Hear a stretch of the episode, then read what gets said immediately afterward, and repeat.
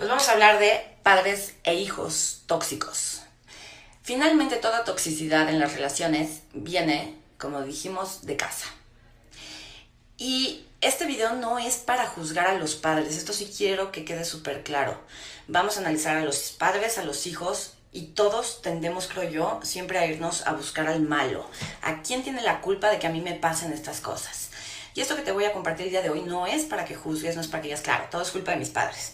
No, no, no. Tus padres lo hicieron lo mejor que pudieron, tal como si tú eres padre el día de hoy, tú lo estás haciendo lo mejor que puedes. Es para que tomes conciencia, es para que vayas hacia adentro, para que sanes. Y el poder ver tu herida, el poder ver desde dónde vienen estos patrones tóxicos en tus relaciones, en tu trabajo, con tu dinero, el poder ver el origen te va a dar muchas herramientas para elegir algo diferente. No importa de dónde vengas, importa dónde estás hoy y de aquí hacia dónde quieres ir.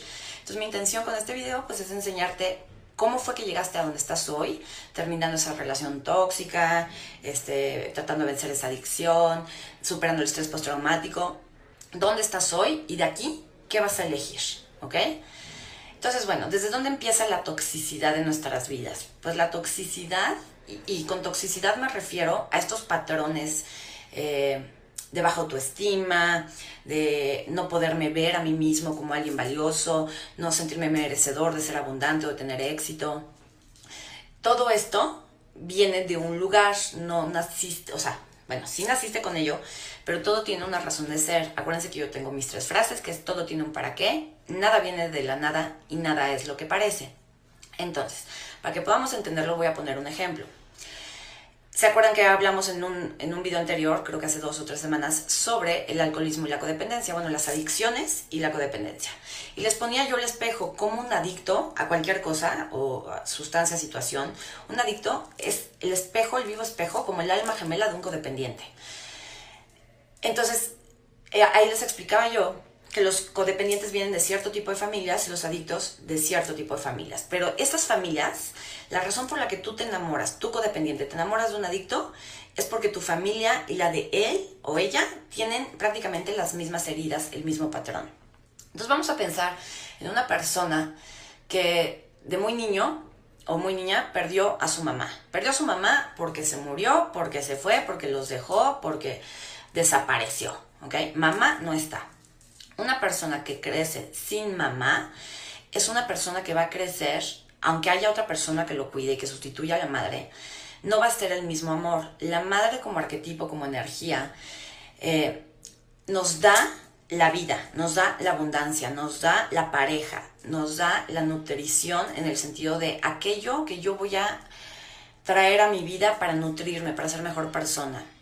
La madre nos da el sentido de la belleza, De yo sentirme bien, yo sentirme bello, yo sentirme valioso, de poder reconocer la belleza en la vida. Entonces, si yo crezco sin mamá por cualquier razón, eh, puedo irme a dos extremos. Uno es la codependencia y otro es la adicción. ¿Por qué? Vamos a analizarlo para que entonces podamos aterrizar esto en otras áreas de nuestra vida y en nuestros propios ejemplos, ¿ok? La persona que termina siendo codependiente y viene de una familia donde mamá no estuvo, tiene una lealtad invisible. Y esa lealtad invisible vendría siendo algo así como, este, mamá, yo te busco hasta la muerte. Yo te busco donde sea. Ajá. O sea, yo toda la vida quise que me cuidaran, quise que me protegieran, quise que me amaran, quise tener esta figura materna eh, que me amara incondicionalmente. No la tuve.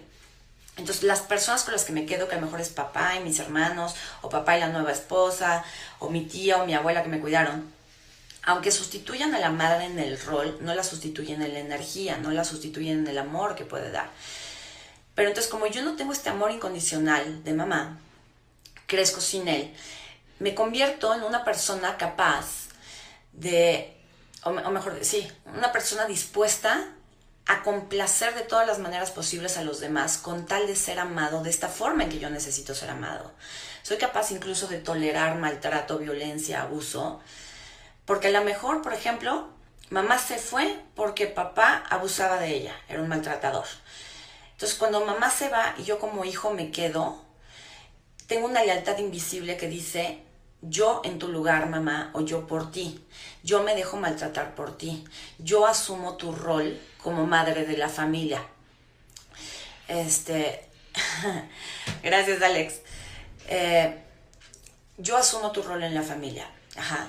Y en este asumir el rol, yo tengo que ser una persona, pues primero maternal, ¿no? Si mamá no está, yo puedo adquirir, voy a hablar de mí convirtiéndome en codependiente, ¿ok? Si mamá no está, si no una madre, yo voy a asumir ese rol, yo por ti, mamá. Entonces yo me voy a convertir, sea hombre o mujer, en una persona muy maternal. Esto quiere decir una persona que siempre está cuidando a los demás, que siempre lo da todo por los demás, que no ve nunca por sí misma, que incluso se desconecta de sus propias emociones y lo que él o ella necesita para darle al otro. Y entonces es una persona que se abandona a sí misma desde muy temprana edad. Se abandona porque desde chiquitos, y como les he dicho muchas veces, hasta los siete años, el niño y la madre están completamente conectados. Entonces, si mamá me abandona, es que yo me, o sea, si mamá me abandona, yo me voy a abandonar a mí mismo. Mi energía sigue a mi madre. Mi energía no está presente conmigo. Mi energía se va con ella. Entonces yo me convierto, la parte de mí que queda aquí para sobrevivir en esta familia, en este mundo, este, perdón, me distraje. Eh, yo me convierto en esta persona que va a tomar el rol de mamá. Y entonces voy a ir por la vida buscando gente que necesite ser maternada. Ajá. Gente que necesite que la cuiden, que la rescaten, que la salven, que la controlen. Porque finalmente mamá, pensando en una mamá que este, normal, como cualquier mamá, las mamás todas somos controladoras, las mamás todos les decimos a los niños qué hacer, cómo hacerlo, les ponemos su rutina, les establecemos hábitos. Entonces, me puedo llegar a convertir incluso en una persona controladora porque para mí estar en control de las cosas, de las personas, me da la seguridad que mamá no me da. El yo tener el control es como negar que no tengo yo a nadie que me controle, a nadie que me proteja, a nadie que me ponga límites. Entonces voy a ir por la vida con esta lealtad que dice mamá yo por ti.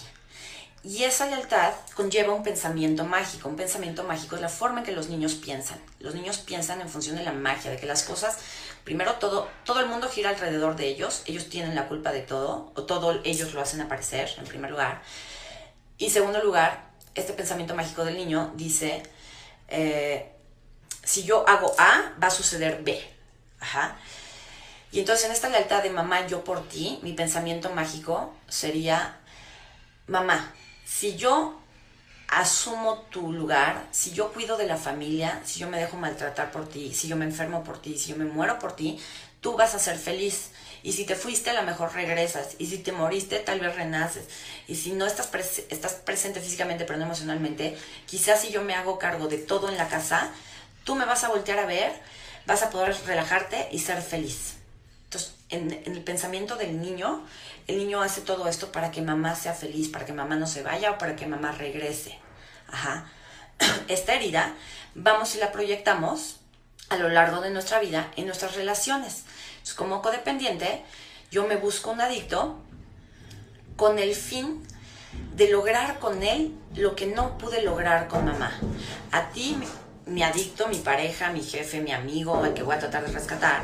A ti voy a tratar de cuidarte, maternarte, darte de comer, curarte en la cruda, este, decirte amigo, este, o mi amor, por favor, de una pareja, este, ve, una terapia. Voy a tratar de cuidarte, de controlarte, de, insisto, maternarte, porque es lo que yo no pude hacer con mi mamá. En mi pensamiento mágico está el que, como yo no di suficiente, acuérdense que el niño cree que todo gira a su alrededor. Entonces, algo malo hice yo, algo no hice suficiente para que mamá se quedara. ahora que tengo esta persona que tanto me necesita, voy a hacer hasta lo imposible, voy a aguantar carros y carretas con tal de que esta persona no me abandone. Ajá. Entonces, el, el, codependiente siempre busca un adicto, una persona con un patrón tóxico también, porque es lo que el codependiente necesita, cuidar de otros. Ajá. Esta codependencia que proyectamos, esta herida, o lealtad invisible que proyectamos en la relación, tiene un desenlace. Y el desenlace es, estuve con mi adicto, lo cuidé, le curé la cruda, le presté dinero, lo saqué adelante, lo llevé a terapia, este, yo quedé hecho trizas con estrés postraumático y aún así me dejó. Es decir, mamá lo hice todo por ti o yo por ti asumí todas las responsabilidades, todas las cargas, todo el dolor y aún así me dejaste y aún así no volviste. Conecten con eso, porque esta frase tiene mucho poder. ¿Cuántos de ustedes han sentido que lo hicieron todo y aún así los dejaron? Aún así no los quisieron, aún así la persona que querías no volvió. Eso que vives es una proyección de lo de atrás. ¿Sí se fijan? Entonces en este desenlace donde hice todo lo que pude y aún así te fuiste, aún así me dejaste, aún así no regresaste, eh, ese desenlace me lleva a una creencia, a una herida. Y esa herida va a ser, sin importar lo que haga, nadie me ama. Y si yo tengo la creencia de que nadie me ama, pues no puedo sentirme valioso, no puedo sentirme reconocido, no puedo sentirme aceptado. Esta herida, esta creencia, a lo mejor este, la estás viviendo hoy que tienes 30 años. Pero esa herida, en el fondo, viene desde atrás. La herida, desde muy niño, se formó. Desde el momento que tu madre se fue, tú creíste, nadie me ama. Si mamá no está, mamá para mí, hasta los 7 años, mamá es el mundo. Si mamá no está, entonces el mundo no me ama. Ajá. Esta herida de nadie me ama, sin importar lo que haga, este, me abandonan, la voy a proyectar en otras áreas de mi vida. ¿Cómo la voy a proyectar? De entrada, de entrada me voy a sabotear. Si yo siento que nadie me ama, que el mundo no me ama, voy a luchar mucho por tener éxito en la vida y a lo mejor no alcanzo el éxito o lo alcanzo y me saboteo. Y pierdo el trabajo, ya estoy a punto de titularme y no termino. Eh, tengo una relación de pareja o conozco a alguien que este, pues que está muy interesado en mí, alguien que a lo mejor incluso está sano, que ya sanó sus heridas, ni siquiera puedo ver o reconocer a esa persona, no puedo conectar, porque yo tengo la idea de que no me aman, o que sin importar lo que hagan no me van a amar. Entonces el estrés postraumático del que yo vengo como codependiente de, este, de una relación tóxica, este estrés postraumático que se produce, se acentúa más por esta herida que dice no me aman, ¿no? No me aman y ahora estoy en estrés postraumático, ahora no puedo conectar con mis emociones, ahora no puedo conectar con mi cuerpo. Entonces, eh, al estar yo desconectado de mí, del amor que yo soy, del amor que yo me puedo dar, a pesar de que mi madre no estuvo, eh, voy a vivir ese desamor en muchas áreas de mi vida. Ajá. Entonces, este es el ejemplo del codependiente, desde dónde viene su herida. Llevémoslo a un adicto. un adicto vive exactamente lo mismo. Si mamá se fue, mamá no me ama. Entonces, y, si mamá no me ama, el mundo no me ama. Pero yo en vez de ir a buscar, o sea, yo adicto, en vez de ir a buscar a quién cuidar, yo me voy a ir a tirar a las drogas, al alcohol, a la apuesta, al sexo, al trabajo. Yo me voy a ir a sumir en un profundo dolor. Voy a tratar de anestesiar mi abandono, mi herida, mi dolor, esta sensación de nadie me ama me voy a ir a abandonar. ¿Para qué me abandono? ¿Para qué me pierdo en mi adicción? Para que vengan a rescatarme. El adicto se vuelve adicto porque lo que más está buscando es protección, es amor, es presencia, es que alguien lo mire con amor. Entonces, en esta inconsciencia de su herida, el adicto, por ejemplo, con el alcohol, trata de anestesiarse, se pone hasta las chanclas, porque hasta las chanclas, cuando está hasta las chanclas, no piensa, no está dándole vueltas a las cosas, quizá no siente dolor, pero siente más su cuerpo físico. La mayoría de las veces los adictos están completamente desconectados de su cuerpo físico. Y entonces la única forma en que pueden sentirse presentes, vivos, encarnados, es con una sustancia externa o con situaciones que le produzcan mucha adrenalina. Entonces el adicto se vuelve adicto porque no hay una conexión. Si mamá me abandonó desde chiquito y de mamá me viene la vida y la vida la vivo a través de mi cuerpo, entonces yo me voy a desconectar de mi cuerpo porque no estoy conectada con la fuente de la vida que es mi madre. El adicto no entiende que el hecho de que su madre no esté no quiere decir que no le haya dado la vida. El hecho de que tu madre no haya estado no quiere decir que no te haya amado. El adicto, al igual que el codependiente, vive con esta eh, lealtad invisible, pero en vez de decir yo en tu lugar, mamá, bueno, puede, que la tenga y que, por ejemplo, una madre que se va y deja al hijo con un padre maltratador o con un padre que también es adicto. Entonces, este hijo que se queda solo con su padre, pues va a vivir, se va a convertir en el bote de basura del padre. Antes era la madre y ahora el hijo se queda fungiendo ese papel de bote de basura. Entonces en este bote de basura, que, es el hijo, siente que solo merece maltrato. La única fuente de amor, protección, apoyo que le queda en la vida, pues es un padre maltratador. Entonces para este niño el amor va a equivaler a violencia, a maltrato. Hasta que llega un punto en la vida del niño o del adolescente en que ya no puede más aguantar el maltrato, en que ya es demasiado dolor, ya son demasiados golpes, demasiados insultos, demasiado maltrato psicológico. Entonces llega un punto que puede ser muy en muy temprana edad, desde los 6, 7 años, 10 años, o en la adolescencia, donde el ser humano dice, no más, ya no quiero sentir tanto dolor. Y en ese momento la persona se desconecta por completo eh, de su cuerpo, se desconecta por completo de sus emociones, y para no sentir, tiene que anestesiarse. Entonces, puede caer directo en las drogas o puede caer, insisto, en situaciones que lo lleven a no sentir su cuerpo, a no sentir su corazón y vivir únicamente en la mente. Las personas con este patrón pues son personas eh, muy mentales, todo lo resuelven desde la mente, todo lo están dando vueltas, todo lo razonan, todo lo justifican desde la mente. No pueden contactar con su dolor, no pueden contactar con sus emociones porque hacerlo implicaría tocar una herida bien dolorosa y ellos se juraron a sí mismos no volver a sentir ese dolor. Entonces en este, en este proceso la lealtad puede ser yo por ti mamá o yo en tu lugar mamá, como puede ser este yo te busco aunque me cueste la vida o yo te busco hasta la muerte. Entonces el adicto va y se mete una adicción y va entrando cada vez más profundo porque por ejemplo si mamá se murió, pues es probable que el adicto esté buscando su propia muerte para ir a buscar a mamá el adicto y el, codependiente también, pero más el adicto, hacen una cosa que se llama suicidio eh, psicológico. Y ese suicidio psicológico puede haber un suicidio económico, un suicidio eh, de las relaciones de pareja, puede haber un suicidio de mis logros. ¿Qué significa esto? Me voy a autosabotear, pero a grados extremos. Esto quiere decir, un suicidio económico para un adicto es, tenía dinero y me lo gasté todo bebiendo, me lo gasté todo en drogas, me lo gasté todo apostando, me lo gasté todo en sexo. El adicto no sabe vivir, no puede vivir, está completamente desconectado de la vida porque está desconectado del cuerpo, porque está desconectado de la madre, o eso, eso cree él.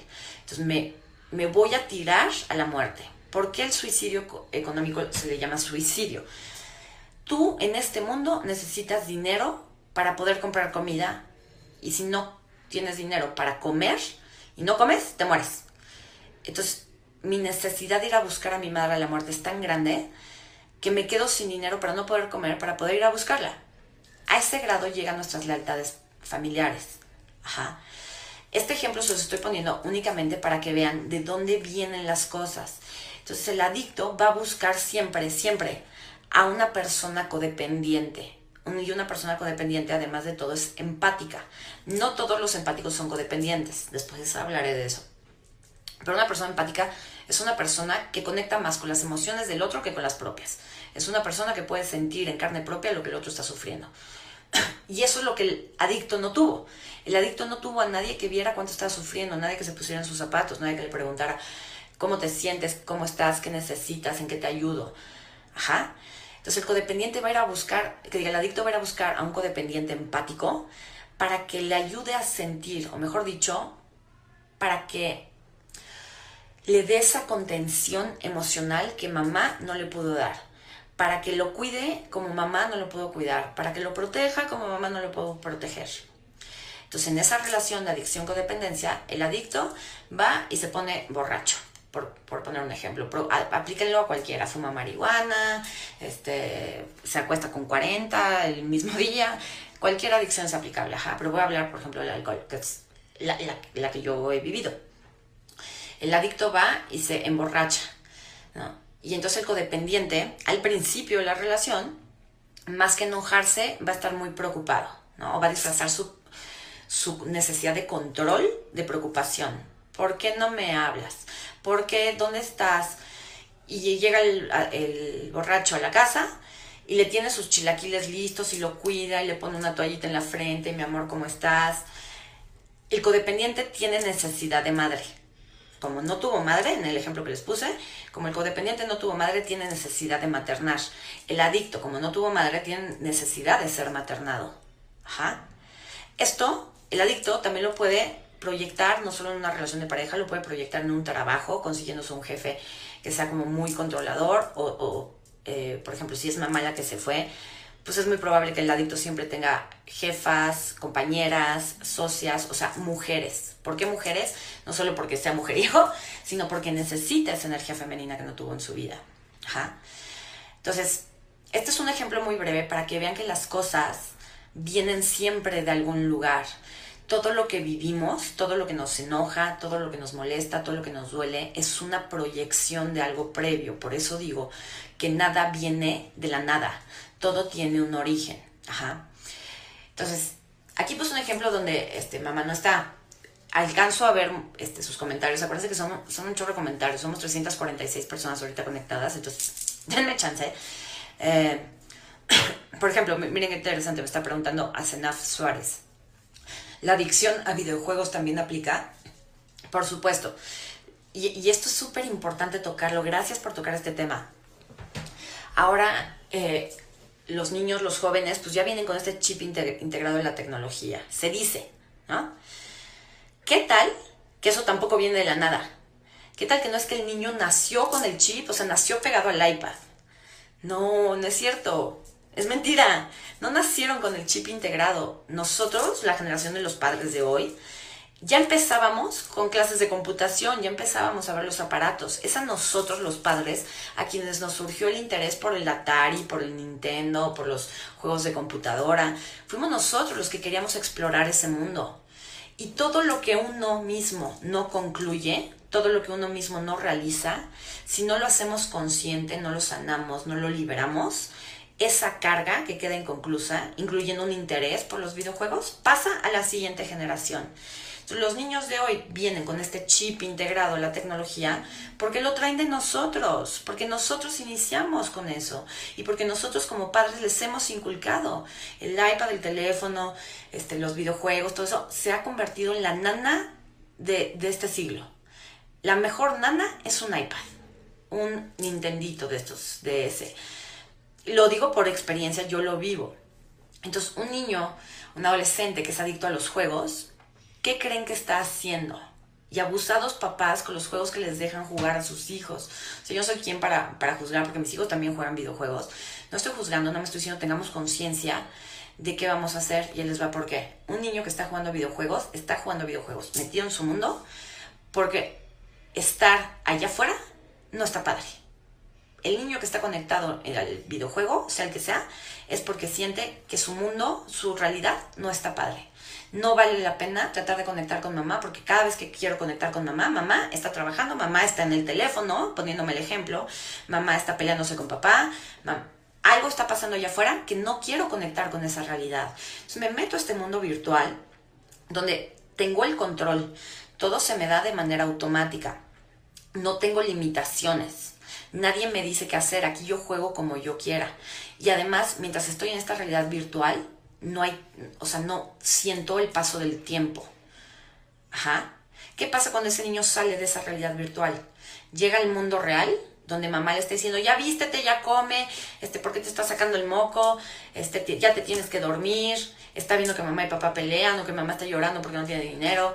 O sea, el niño sale de esa realidad virtual fantástica, donde no hay límites, y voltea a su realidad y dice, ¿qué carambas es esto? Tengo una madre que no está conectando conmigo, que no juega, que no me dice nada, que nada más está pendiente de sus amigas de Facebook. tengo un padre que nada más está maltratando, que nada más está gritando, está de mal humor. ¿Quién querría estar ahí? Nosotros no tuvimos desde niños a lo mejor esa oportunidad de, de desapegarnos de la realidad, de escaparnos de esa manera.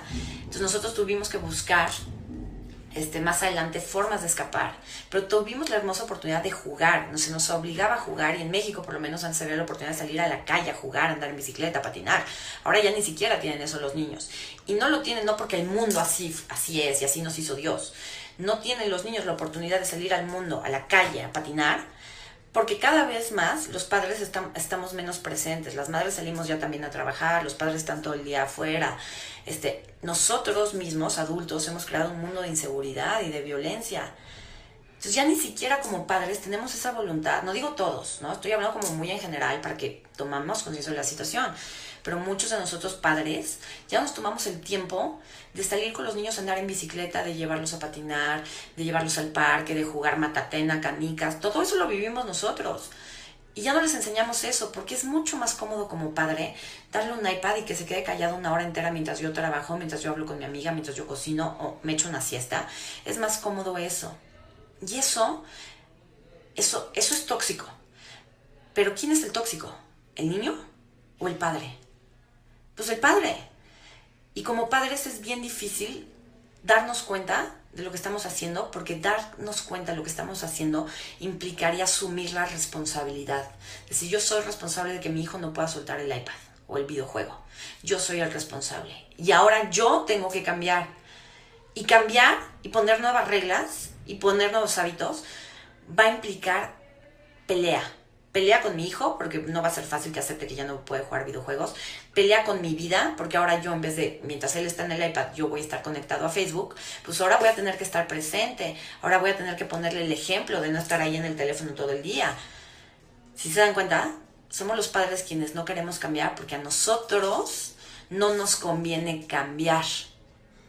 Entonces esto de los videojuegos pues es súper importante, por eso para mí es tan importante y, y, tan bonito y me conecta tanto este evento de Family Unplugged, porque es eso, es darnos la oportunidad en un ambiente contenido, seguro, con todo lo que hay en el mundo, o sea, con todas estas cosas padrísimas que los jóvenes y los niños pueden hacer y de los cuales no somos conscientes, porque nada más estamos en el aparato, este evento ofrece esa oportunidad, ¿no? Mira lo que hay en el mundo. Hay, puedes grafitear, puedes tocar el piano, este, va a haber un grupo, esto, esto me llamó muchísimo la atención, va a haber un grupo de cuatro músicos mexicanos que eh, van a tocar música en vivo con basura ellos recolectan basura y con botes de, este, de plástico, con palos, con papeles, hacen música. Imagínense que nuestros hijos aprendan de eso en vez de un videojuego, que aprendan que cualquier pedazo de palo, de papel, puede convertirte en un músico. Son cosas que se nos han olvidado a nosotros. A muchos no nos los enseñaron, a muchos otros sí nos lo enseñaron y lo olvidamos. Lo olvidamos por estar metidos en esta realidad donde, y eso también se nos ha explicado, si yo estoy volteada para acá como madre, yo estoy volteada para acá, viendo a mi pareja que siempre está borracho, o que porque no me pelas, o porque me engañaste, si estoy volteada para acá y mis hijos están aquí enfrente, ¿quién está volteando a ver a mis hijos? ¿Quién está presente ahí? Pues no, ahí no hay nadie. Los niños están ahí, tu cuerpo como madre o como padre, tu cuerpo físico puede estar ahí. Yo le dedico todas las tardes a mis hijos, que este es mi ejemplo, ¿ok? Yo en las tardes no suelo dar terapia porque a partir de que mis hijos salen de la escuela, estoy con ellos. Pero por supuesto que me he dado cuenta que mi cuerpo puede estar ahí sentada junto a ellos y tenemos nuestro, nuestro family time donde mis dos hijos se sientan a mi lado y les digo, es hora de mamá gallina, mamá gallina los abraza y los tengo aquí cinco minutos, no más.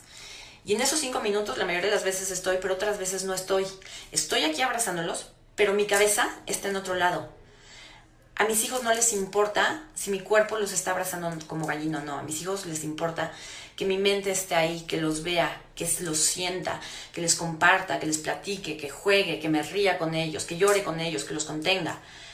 No importa si tu cuerpo está ahí como mamá todo el día, si tu mente no está ahí, si tu mente está pensando en la pareja, o si tu papá todo el tiempo estás pensando en el dinero a pesar de que eres un papá presente, pero todo el tiempo estás pensando en el dinero, en el trabajo, en las responsabilidades, pues no estás. Y esa ausencia, esa ausencia emocional, esa falta de ver a tu hijo con amor, eso es lo que el hijo percibe. Y eso es lo que el hijo interpreta como una herida. Si yo me porto suficientemente mal, mamá y papá me van a voltear a ver. Y entonces voy a llamar su atención. Mamá y papá siempre se están peleando. Pero cada vez que yo me enfermo, mamá y papá se alían para llevarme al doctor, para llevarme al hospital. Y aunque sea por tres días que me dura la gripa, no pelean porque están ocupados en mí. Entonces, ¿qué voy a hacer yo como hijo? Enfermarme. Enfermarme todo el tiempo. Ajá. Entonces, todos somos hijos de alguien. Todos tenemos estas heridas. No porque nuestros papás las hicieran, esto quiero que quede clarísimo. Nuestros papás nunca, nunca, nunca buscaron herirnos. Así hayas nacido en una familia de violencia, así tu padre fuera un violento desde el día uno, tu madre una maltratadora desde el día uno, ellos no sabían lo que hacían, ellos no eran conscientes de esto que te estoy diciendo, ellos no sabían que el no haber tenido madre o padre les dolió en el alma, no sabían que tuvieron padres, pero que en realidad sus padres no estuvieron presentes y ellos se sintieron muy solos toda su vida. Ellos no sabían. Tus padres son inocentes, por muy difícil que sea reconocerlo. Tus padres son inocentes porque no sabían desde dónde estaban actuando. Ellos se dejaron llevar por el dolor, por el miedo, por el enojo, por la ira, y en ese dejarse llevar, en esa falta de ayuda que ellos vivieron, te tocó a ti pagar los platos rotos. Pero ahora te voy a contar una cosa. Nueve meses antes de que tus padres eh, te concibieran, tú ya estabas viviendo entre ellos. Tu alma elige a tus padres nueve meses antes, en teoría, de ser concebidos.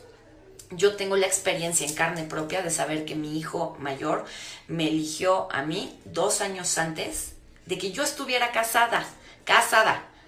Y después de que me casé, lo tuve tres años después de casada.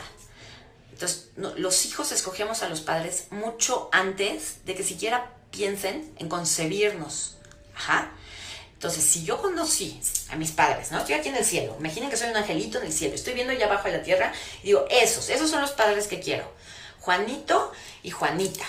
Juanito y Juanita ya traen, ya traían desde antes su información genealógica, su información genealógica de maltrato, de toxicidad, de miedo, de ausencia, de abandono. Ajá.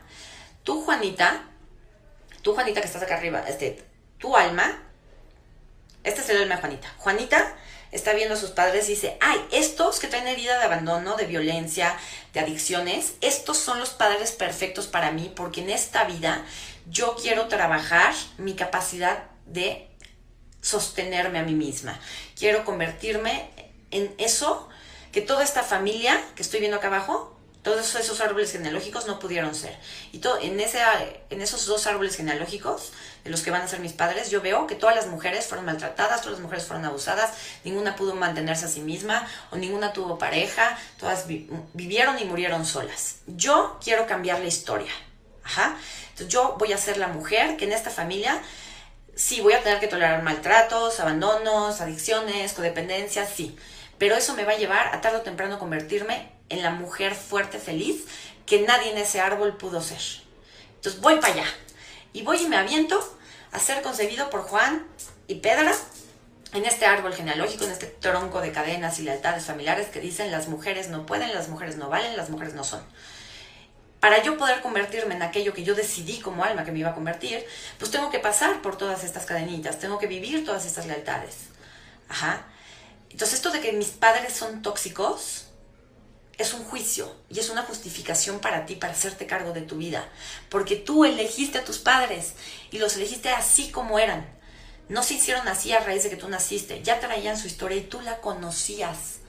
Si quieres vivirlo en carne propia, puedes este, hacer una regresión este, terapéutica al vientre materno para que entiendas, para que entiendas a qué nivel estás en la familia en la que estás por amor, por sabiduría, porque solo esta familia podía hacerte la persona que eres hoy, solo estos padres podían darte el cuerpo que tienes hoy, solo estos padres podían darte la información perfecta para que tú vengas a convertirte en quien realmente viniste a ser.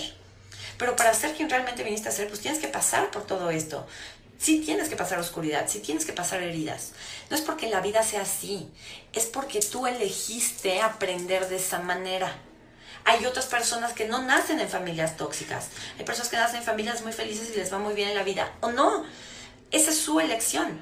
Pero si tú elegiste nacer en una familia donde había violencia, maltrato, abuso, se murió mamá desde que yo era muy chico, papá nos abandonó, o papá vivió siempre deprimido, entonces estaba pero no estaba. Si tú elegiste eso, la buena noticia es que, número uno, ya puedes dejar de culpar a tus padres. Tus padres neta no tienen la culpa de nada. Número dos, al saber que tus padres son inocentes, puedes permitirte ir a ver tu herida sin culpa.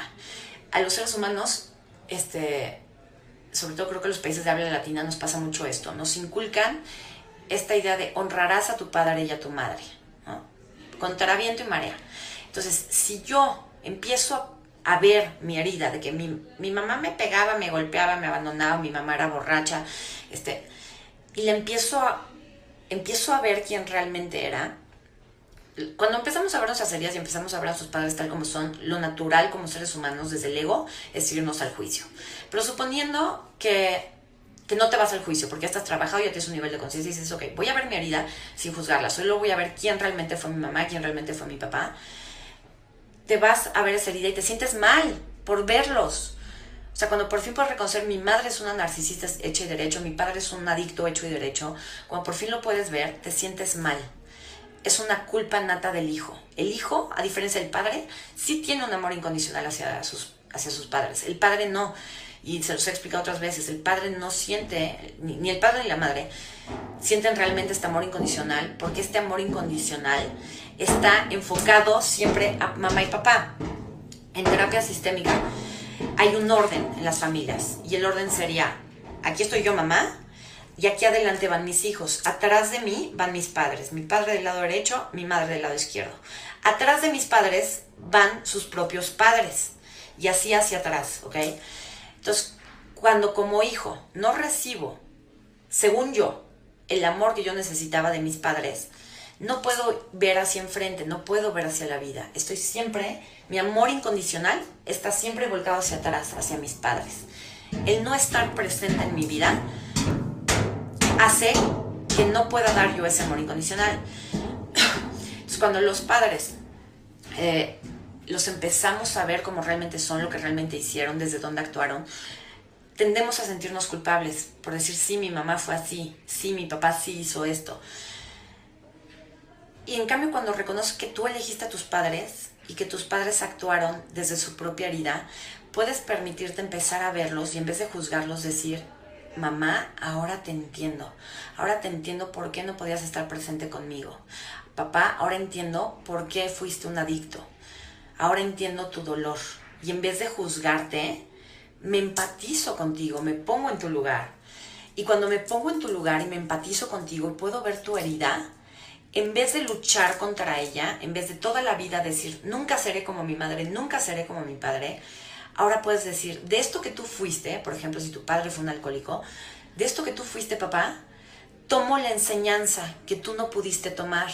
Quizá tu padre no aprendió que la adicción le estaba diciendo que necesitaba sentirse amado y protegido.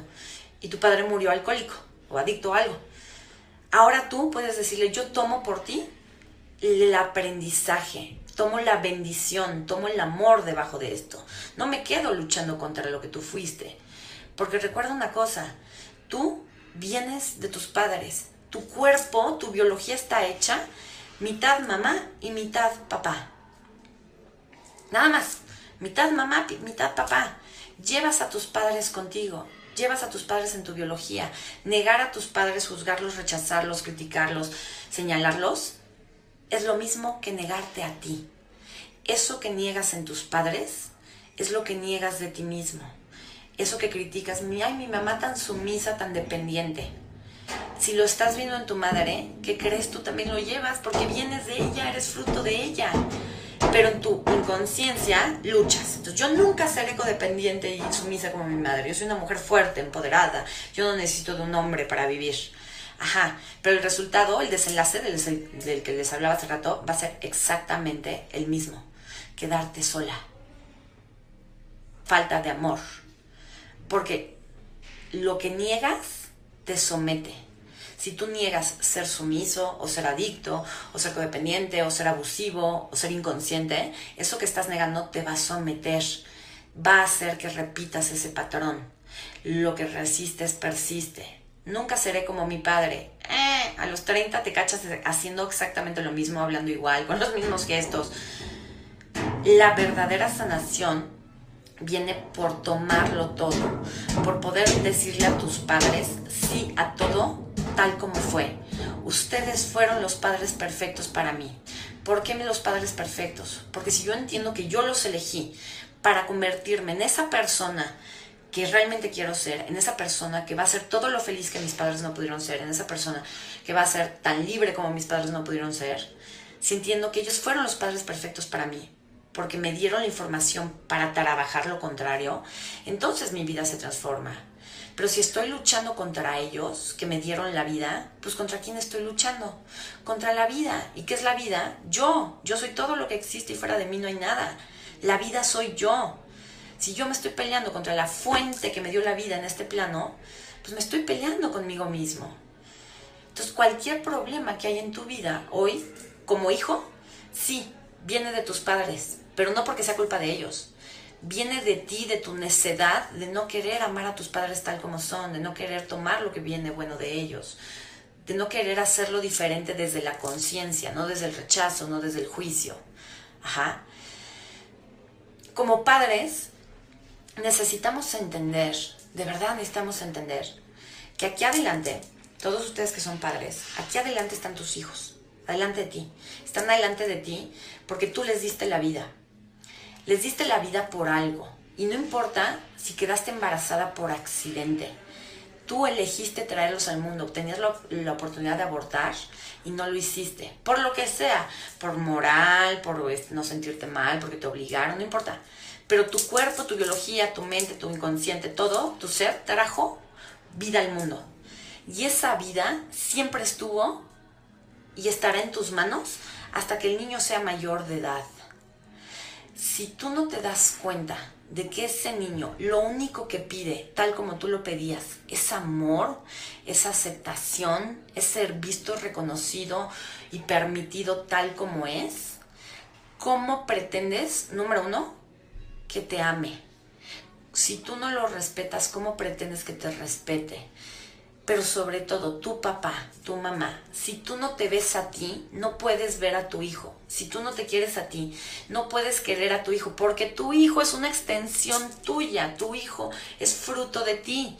Aquello que odias de ti, tarde o temprano lo vas a proyectar en tus hijos. Y esto es lo que hacen muchos padres ¿no? Yo quería ser futbolista y entonces ahora proyecto en mi hijo, mira, patea un balón, es futbolista, hecho y derecho, ¿no? Entonces ahora tienes que ser futbolista, hijito. Proyecto en ti mis carencias, proyecto en ti mis necesidades, mis deseos no cumplidos.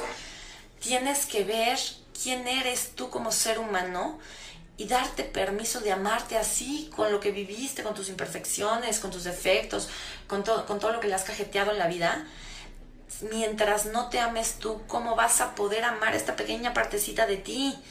Y luego te va la parte más grave. ¿Qué sientes por tu pareja o por el padre, madre de tus hijos? Ahora me ha tocado escuchar amigos, este, gente cercana a mí, que hablan pestes, pestes del ex o de la ex. Pero pestes, o sea, de verdad son palabras, o sea, ya son palabras muy fuertes. ¿no? Y no es un juicio porque yo he estado ahí, yo he hablado pestes de mi ex. Hoy me doy cuenta y pues pido perdón. Pero cuando empecé a escuchar hablar a estas personas muy mal de sus exparejas, madres o padres de sus hijos, algo se encendió en mí. Y el momento como que no entendía qué era esto que me estaba provocando tanta rabia hasta que lo pude ver, gracias a Dios. Y lo que pude ver es cuando estás criticando a tu pareja, sea tu pareja o sea tu expareja, al padre o madre de tus hijos, cuando tú estás en crítica porque es un adicto, es un huevón, este, este es un maltratador, o mira, no me quiere, no me pela, no me atiende, no es un padre presente. Cuando estás en la crítica del otro, que es padre de tus hijos o madre de tus hijos, estás criticando a tus hijos. Lo que dices del padre o la madre de tus hijos, lo dices de tus hijos. Tus hijos existen gracias a él o a ella. De ella o de él les viene la vida, la mitad de su vida, la mitad de su ser es de ellos. Entonces no nos damos cuenta como padres, casados, divorciados, separados, madres o padres solteros, no nos damos cuenta de la importancia de la pareja en la vida de este ser que decimos amar tanto. No respetamos a la madre o al padre y queremos que los hijos sean felices y nos respeten y nos traten bien. Qué, incongruencia, ¿no? Mi, misión con estos videos, mi, intención con esto es hacernos consciente de esto yo siempre les digo, yo no hablo ni de cosas que no sepan ni de cosas que no haya vivido. Esto yo lo he vivido, yo soy consciente de cómo a veces soy tóxica para mis hijos. Me di cuenta, afortunadamente, sobre todo este año, de cómo mi rencor hacia mi ex marido estaba dañando a mis hijos. porque aunque yo no les hablara nada de su papá, ni mencionarlo, mi energía habla. Tu cara, la jeta que tienes de este tamaño cada vez que tu marido no llega o que tu vieja te volvió a exigir que llegaras temprano, esa jeta, si se ve, esa jeta sí se siente. La mala vibra que tú traes cada vez que te peleas con tu pareja, aunque tus hijos no lo vean, no lo escuchen, no sepan nada, tus hijos lo sienten hasta los siete años el hijo está completamente mimetizado con la madre. La energía del hijo y la madre son una, se retroalimentan mutuamente. Entonces, las que son mamás me entenderán. ¿A cuántas de ustedes ha pasado? Que están súper tristes, súper enojadas, no dicen nada, nadie las vio lo que pasó, se pelearon con el marido y nadie las vio, pero llegan a casa y su hijito les dice, mami, ¿qué tienes? Mami, ¿estás enojada? Mami, ¿estás triste? Y el niño no tiene por qué saber, pero lo percibe. Los niños maman la energía de mamá, no solo de los senos, la maman todo el tiempo. Pero con papá también sucede lo mismo. Nada más que hasta los siete años, las madres, somos como el filtro, los lentes a través de los cuales los hijos ven la vida. ¿Y qué crees? Tu hijo ha aprendido a ver a su padre desde tus ojos, mamá. Y si tus ojos son ojos de odio, de rencor, de victimismo, de reclamo, eso es lo que tu hijo va a terminar viendo en su padre. Así sea el mejor de los padres, así esté presente, así lo ame con el alma. El hijo hasta los siete años aprende a ver al padre con los ojos de mamá. Entonces, ¿qué puede hacer el papá para, pues para que el hijo no lo vea de esa manera? El padre también tiene que darse permiso de mirar a la madre con amor, el padre tiene que reconocer que escogió a esa mujer como madre de sus hijos y empezar a ver, reconocer, admirar, amar lo que esa mujer es, incluso cuando ya no esté con ella. Gracias, mujer, ex mujer mía, que estás cuidando a mis hijos, que lo estás educando, que el dinero que te doy lo estás usando para mantenerlas. Gracias, madre de mis hijos, esposa mía, que te quedas en casa mientras yo salgo a trabajar no entendemos la importancia de amarnos a nosotros mismos para desde aquí poder amar al otro. Estar en pareja no se trata de ser amado por el otro. Estar en pareja se trata de haberme amado tanto a mí mismo que traje a alguien a mi vida con quien compartir ese amor que yo siento por mí y que el otro pueda compartir conmigo ese amor que siente por él o por ella. Y desde ahí traer vida al mundo.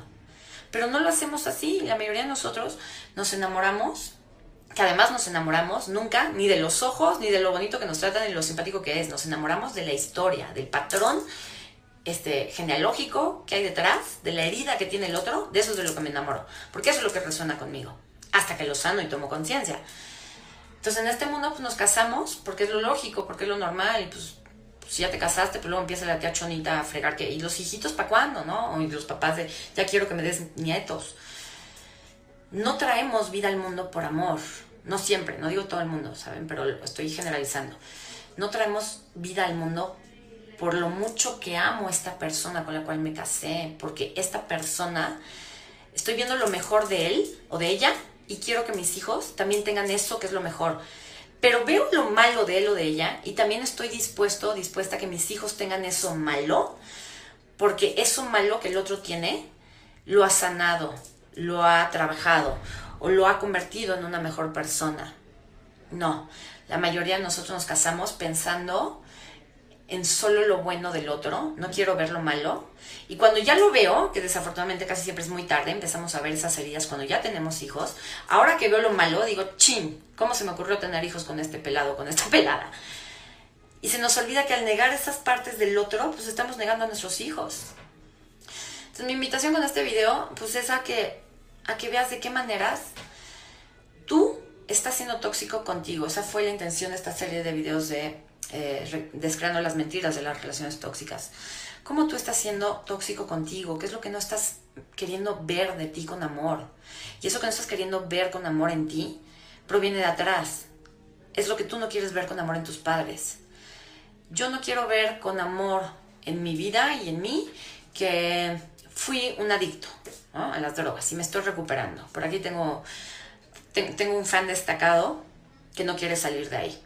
Entonces en cada video, hoy seguramente no será la, excepción, comentará yo que fui maltratado, violado, que tuve adicciones, que tengo VIH. No quiero amar esta parte de mí. Y no quiero amar esta parte de mí que yo fui, que a lo mejor ya hasta lo superé, hace 10 años. Ya lo superé, pero sigo ahí, sigo definiéndome por quien yo fui en la vida, por los errores que cometí. No quiero amar esta parte de mí. Y no quiero amar esta parte de mí porque amar esta parte de mí significaría amar a mis padres. ¿Sí se dan cuenta? Si yo estoy en la víctima de a mí me maltrataron, a mí me abusaron, yo fui un adicto, yo soy un codependiente, a mí me hicieron, y odio esta parte de mí, es porque no quiero amar a los padres que tuve. Es más fácil culparlos porque no estuvieron, porque no me cuidaron, porque no se dieron cuenta, porque no hicieron nada para salvarme. Y no los puedo amar porque no me dieron lo que yo, según yo, necesitaba que me dieran. ¿Y qué crees? Te dieron exactamente lo que tú necesitabas para llegar a ser quien eres hoy. Entonces creo yo que como padres tenemos una visión, una misión súper grande, que no es cuidar a los hijos, es aprender a convertirnos en nuestros propios padres, dejar de estarle dando la batuta a nuestros padres, a nuestros ancestros, a la gente que nos rodea y empezar a hacernos cargos de nosotros mismos, empezar a convertirnos en esa madre amorosa, comprensiva, apapachadora, que nos mira bonito frente al espejo, empezar a convertirnos en ese padre que nos impulsa, que nos da valor, que nos da fuerza, que cree en nosotros, que nos lleva hacia el éxito. Nosotros tenemos que ser esos padres para nosotros. Tus padres ya hicieron lo mejor que pudieron. Y aquí quiero este, mencionar algo que llevo muchos videos queriéndolo mencionar y se me olvida. ¿Ustedes saben por qué los padres son padres? ¿Qué hace a una persona padre o madre? ¿Qué hace que un ser humano se convierta en padre? Estoy esperando sus comentarios. Una persona se convierte en padre o madre por una simple cosa.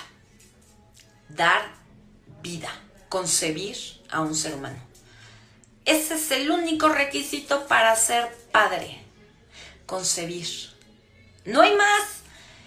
No hay más. Si concebiste a una criatura, seas el hombre o la mujer, eres padre.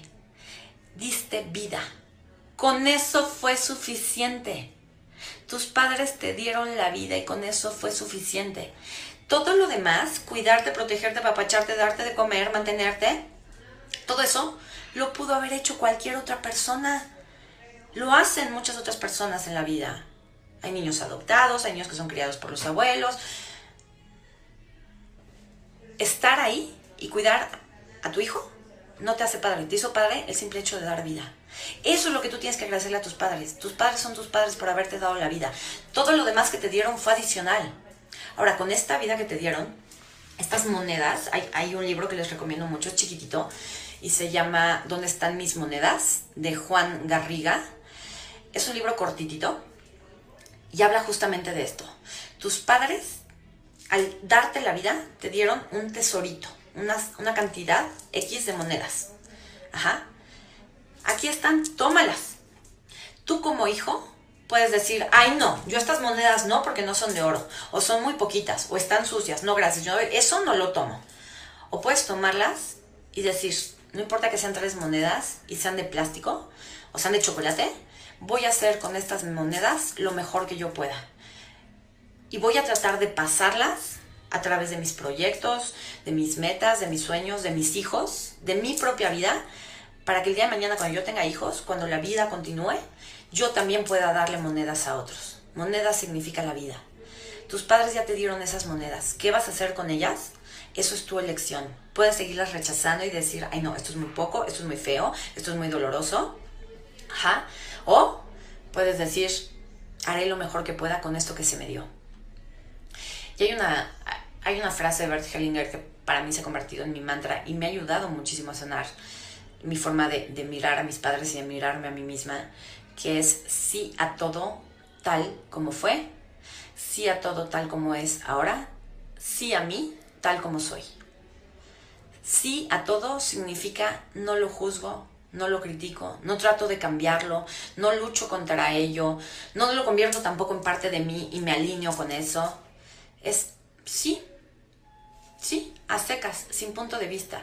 Permito todo lo que es tal como es, permito que mis padres sean quienes son, y si yo permito que mis padres sean quienes son o quienes fueron, entonces puedo darme permiso de ser eso también Como padres tenemos la gran obligación de aprender a amarnos a nosotros mismos, de amar lo que somos, de poder entregarnos este permiso, nosotros a nosotros mismos, de voltear a ver al padre, madre de nuestros hijos y por primera vez decirle lo siento mucho. No me di cuenta de que si te elegí como padre de mis hijos o madre de mis hijos, es porque estaba dispuesto o dispuesta a que mis hijos fueran como tú. Ahora te critico porque me olvidé de esto. Pero ahora que lo recuerdo, por favor, perdóname por lo que sea que hay en mí que quiere negar en mi hijo la parte que te representa a ti. Te, amo, aunque sea tu ex, aunque según tú lo odies. Te amo. Porque en ti, es, o sea, en mi hijo estás tú. ¿Cómo no voy a amarte? Si no te amo a ti, padre de mis hijos o madre de mis hijos, ¿cómo voy a amar a mis hijos? Gracias por la vida que me ayudaste a darle a mis hijos. Si no nos damos permiso de hacer eso como padres, nuestros hijos nunca van a tener permiso de tomar a su papá o a su mamá. No van a poder amar a sus padres. Y les acabo de poner con el ejemplo del principio el espejito claro de que todo, toda relación tóxica, toda codependencia, toda adicción viene justamente de la falta de amor de los padres. El no haber tenido la oportunidad como hijo de tomar a mis padres tal como eran, porque mi mamá me decía que mi papá era un inútil, bueno para nada, o mi papá me decía, claro, como tu madre nos abandonó es una maldita, eso para el niño es no tengo permiso de amar a mi madre. Si mi padre me decía, tu madre es una maldita porque nos dejó, imagínate el miedo con el que crece el niño. Híjole, es que yo quiero a mi mamá, la extraño, la necesito, pero querer a mi mamá me hace sentir que estoy traicionando a mi papá, porque mi papá la odia, porque mi papá la detesta. Yo no, o quiero a uno o quiero al otro. Lo mismo el otro lado, si tú como madre le dices a tu hijo, ay, tú igualito a tu padre, qué horror, o tu padre tan flojo, tan, este, tan irresponsable, ¿qué le estás diciendo al hijo? Esa parte de ti, esa parte de tu padre que tú llevas, no la permito, no la acepto. Y cuando el niño quiera acercarse a su padre, se va a acercar con miedo, si es que se llega a acercar, igual sintiendo que te está traicionando a ti. Entonces, por favor, démonos permiso primero de vernos y de amarnos. Al vernos y amarnos, ver todas nuestras sombras, toda nuestra oscuridad, todos nuestros demonios, decir, sí, tú también eres parte de mí. Y te voy a permitir. Permitirte no quiere decir dejar que me controles, dejar que me controle el demonio del enojo, el demonio de la adicción, la sombra de la sumisión o de la codependencia. Decirles sí no significa someterte a ellos, significa dejar de pelear con eso para poder transformarlo en paz. Ese es el gran llamado que la vida nos hace. Ver nuestra oscuridad para transformarla en luz, ver nuestro miedo para transformarlo en paz. Hacerlo en nosotros y a través de nosotros, hacerlo en nombre de nuestros padres, en honor a lo mucho que ellos sufrieron y a la vida que nos dieron. Y si lo hago de esta manera en mí, en nombre de mis padres, lo estoy haciendo para mis hijos, para que mis hijos el día de mañana no tengan que llevar la carga que, lleva yo, que llevo yo. Entonces, eh, en, las familias hay muchas situaciones que pueden convertirse en tóxicas para todos. Una de ellas, pues obviamente es la adicción. Otra cosa que puede convertirse en tóxica en las familias y afectar mucho a los hijos es, por ejemplo, el desempleo. Si el padre o la madre este, mantiene en la casa y de repente pierde el empleo, la, la familia puede convertirse en un caldo de cultivo tóxico porque todos están en el miedo, todos están en la carencia. Y estar en la carencia o el miedo a la carencia finalmente es el miedo a la muerte. Si no tengo suficiente para comer, me muero. Entonces, es bien importante que como padres también reconozcamos cuál es la situación tóxica que se está viviendo en mi casa en este momento. Carencia, faltas de respeto, eh, a veces las mamás eh, están como muy dedicadas, no es un juicio, que ahí nada más estoy señalando lo que se puede convertir en tóxico. Las mamás están tan enfocadas en irse al gimnasio, en tener buen cuerpo, o en trabajar y sacar su carrera adelante y tal, que se olvidan de todo, se olvidan de los hijos y también se olvidan del marido. Como mujeres eh, se nos ha enseñado a hacernos las víctimas, ¿no? Pobrecita de ti, que tu marido te maltrata, que no te pela, que no te saca, que te engaña. Y entonces para empoderarnos nos volvemos exactamente iguales a ellos o nos evadimos Y en, este, en esta evasión, pues voy y me enfoco nada más en el cuerpo, en el peso, en la carrera profesional.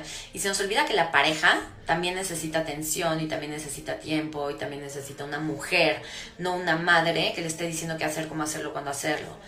El hombre también necesita libertad. Entonces, si tú como mujer estás en una relación, este, estás casada y no estás pelando a tu marido y no estás pelando a tus hijos, eso tarde o temprano se va a convertir en tóxico. Tarde o temprano van a reclamar tu presencia. Y tú tienes que ser consciente como mujer de por qué estás eligiendo evadirte de esa manera de tu familia, qué es lo que no quieres ver ahí.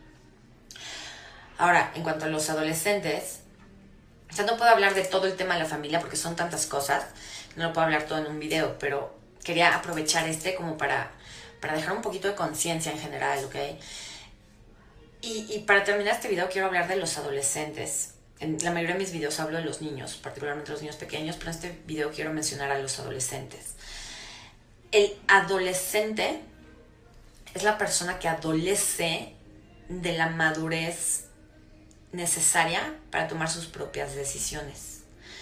Y entonces al tomar sus propias decisiones, muchas veces se equivoca, entre comillas.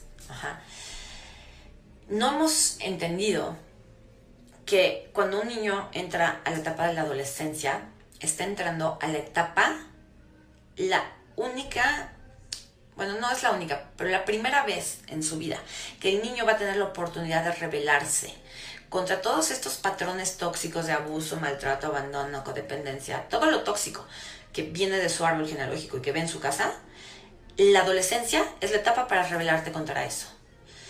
Eso, eso es el adolescente, por eso dicen que están en la edad de la choca. Chocan con todo, se rebelan contra todo.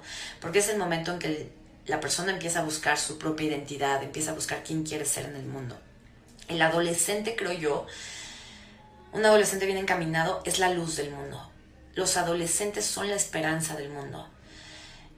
Para que se convierta un adolescente en luz, pues tiene que haber desde chiquito un sistema eléctrico, ¿no? Hay que ir cableando la casa, hay que ir colocando los focos necesarios con el voltaje necesario para que cuando ese, ese niño tenga 17, 18, 15, ¡pum! Se encienda y sea un faro de esperanza para el mundo entero. Ese cableado que hay que ponerle desde niño al adolescente, pues viene de ti, mamá, viene de ti, papá ese adolescente que tienes en casa, que se revela, que a lo mejor está entrando en drogas, que tiene amistades este, tóxicas, si está presentando conductas dañinas o que tú consideras malas, quiero, por favor, por favor, por favor, te lo pido que te des la oportunidad como madre y como padre de pensar, de preguntarte, ¿para qué mi hijo está haciendo esto? ¿Para qué? Y quítate las estupideces sociales de que es para llamar la atención, por rebelde, así, a secas. Sí, sí lo está haciendo para llamar la atención y sí es un rebelde. Pero ¿para qué está siendo rebelde? ¿Para qué está queriendo llamar la atención? Necesitas preguntarte, tú, padre, ¿qué reflejan estas actitudes de tu hijo, de ti? No, pues mi hijo se está drogando. ¿Qué está viviendo en su vida que siente que solo estando drogado puede estar vivo o que solamente estando drogado no siente dolor. ¿Qué hay en su vida tan difícil que no puede estar en esa realidad? Ajá. ¿Hasta qué edad termina la adolescencia? Legalmente hasta a los 21 años.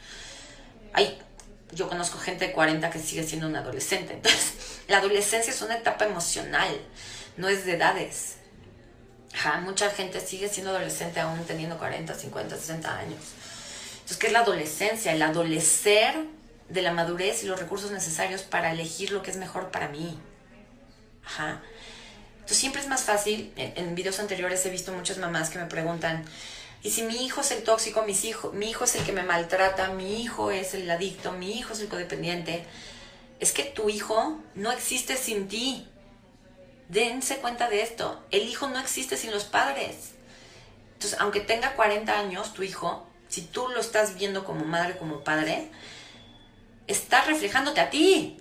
Aunque tenga 40 o aunque tenga 6 meses de vida. Todo lo que sucede con tus hijos es un reflejo tuyo. Todo lo que tú ves en tu realidad es un reflejo de ti. Entonces, si estás juzgando a tu hijo, si estás preocupando, preocupado por tu hijo, tienes que ir hacia adentro. Tienes que preguntarte qué de mí está reflejando. Entonces, muchas veces en estas lealtades familiares, el hijo se carga dolores y heridas que no son suyas. Esto de yo por ti, mamá, o yo por ti, papá, yo en tu lugar. Yo en tu lugar me drogo. Tu mamá estás tan deprimida, tan clavada en que mi papá nos dejó y tienes que salir a trabajar y tienes que mantener la casa, que no puedes vivir tu dolor, no puedes sufrirlo, no puedes evadirte tampoco de él. Entonces yo me evado por ti yo voy y me drogo. Ajá. Tú tienes que preguntarte qué estás creando tú en la vida de tu hijo para que tu hijo crea que solo drogándose, que solo teniendo malas amistades, que solo faltando al respeto, que solo siendo violento, puede ser visto. ¿Sí? Sí, Jasmine comenta, hay, hay, otro libro muy bueno que se llama Mi hijo, mi espejo, también es muy bueno, se lo recomiendo ampliamente.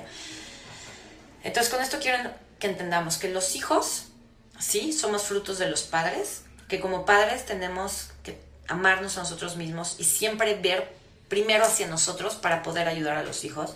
Y tercero, que una vez que ya eres un hijo hecho y derecho, que ya estás con tu propia familia, ya estás trabajando, estás sacando tu vida adelante, ya te toca hacerte cargo de ti. Aunque seas fruto de tus padres, tu vida siempre está en tus manos. Siempre has tenido la posibilidad de elegir. Y este es tu momento de elegir dejar de culpar a otros y empezar a hacerte cargo de ti. Cuando tú empiezas a hacerte cargo de ti, dejas de señalar al padre de tus hijos o la madre de tus hijos, dejas de señalar a tus padres por todo lo que te hicieron y empiezas a señalarte tú y a ver yo cómo me puedo trabajar, yo qué puedo sanar, yo qué puedo cambiar. Entonces vas a poder voltear a ver a tus hijos acá enfrente, a la vida, y decirles, y para mí está bien que sean hijos de su padre o hijos de su madre, para mí está bien que sean como son, así los amo y los dejo libres para ir hacia la vida. Ya no tengo que controlarlos, sobreprotegerlos, mangonearlos, hacerme la víctima frente a ustedes o maltratarlos. Ya no tengo que hacer esto porque ya vi de qué me tengo que hacer cargo yo. Ajá. Entonces, bueno, espero poder hacer más videos sobre, sobre esto porque pues para mí como madre es súper importante que tomemos conciencia. Muchos de ustedes también veo que lo piden en los comentarios, me preguntan mucho sobre la, la maternidad y la paternidad. Y pues nada me haría más feliz que llegar a padres y madres y ayudarlos a, transformar su conciencia y sobre todo a cambiar la vida de estos seres chiquitos, maravillosos que tenemos en las manos y que aunque no sean tan chiquitos, aunque ya sean adultos, finalmente es vida lo que tenemos en nuestras manos. Y nosotros está que esa vida sea hermosa, que esa vida sea digna de respeto, digna de amor y sobre todo digna de que nosotros como padres nos sintamos orgullosos, no de lo que mi hijo hace, no de lo que mi hijo logró en la vida. Estoy orgulloso de que mi hijo sea un niño feliz. Con eso los dejo. Ojalá podamos criar hijos felices porque nosotros nos convertimos en adultos felices. Muchísimas gracias por estar aquí. Nuevamente los invito, chequen lo de la meditación de Money para la gente de Puerto Morelos, eh, interesados en la certificación, inscríbanse y sobre todo al evento de Family Unplugged 2019. La, página está, el link de la página está publicado aquí en los comentarios. En Facebook y en Instagram lo encuentran, lo encuentran como Family, eh, F-A-M-I latina L-Y, Unplugged. Unplugged se escribe U-N-W-P-L-E-G-E-D. Family Unplugged 2019, lo encuentran en Facebook y en Instagram. Dense la oportunidad. Insisto, yo voy a estar ahí con mis hijos, desconectándome de todas estas redes y sobre todo reconectando con mi niña interior y mostrándoles a mis hijos que el mundo es un lugar hermoso, el mundo es un lugar feliz y que soy muy, muy honrada y muy bendecida de poder estar en este mundo con ellos. Ojalá también sea yo honrada y bendecida con su presencia en ese evento y podamos compartir juntos, ¿ok? Muchísimas gracias y nos estamos viendo muy pronto. Que tengan una excelente semana. Bye bye.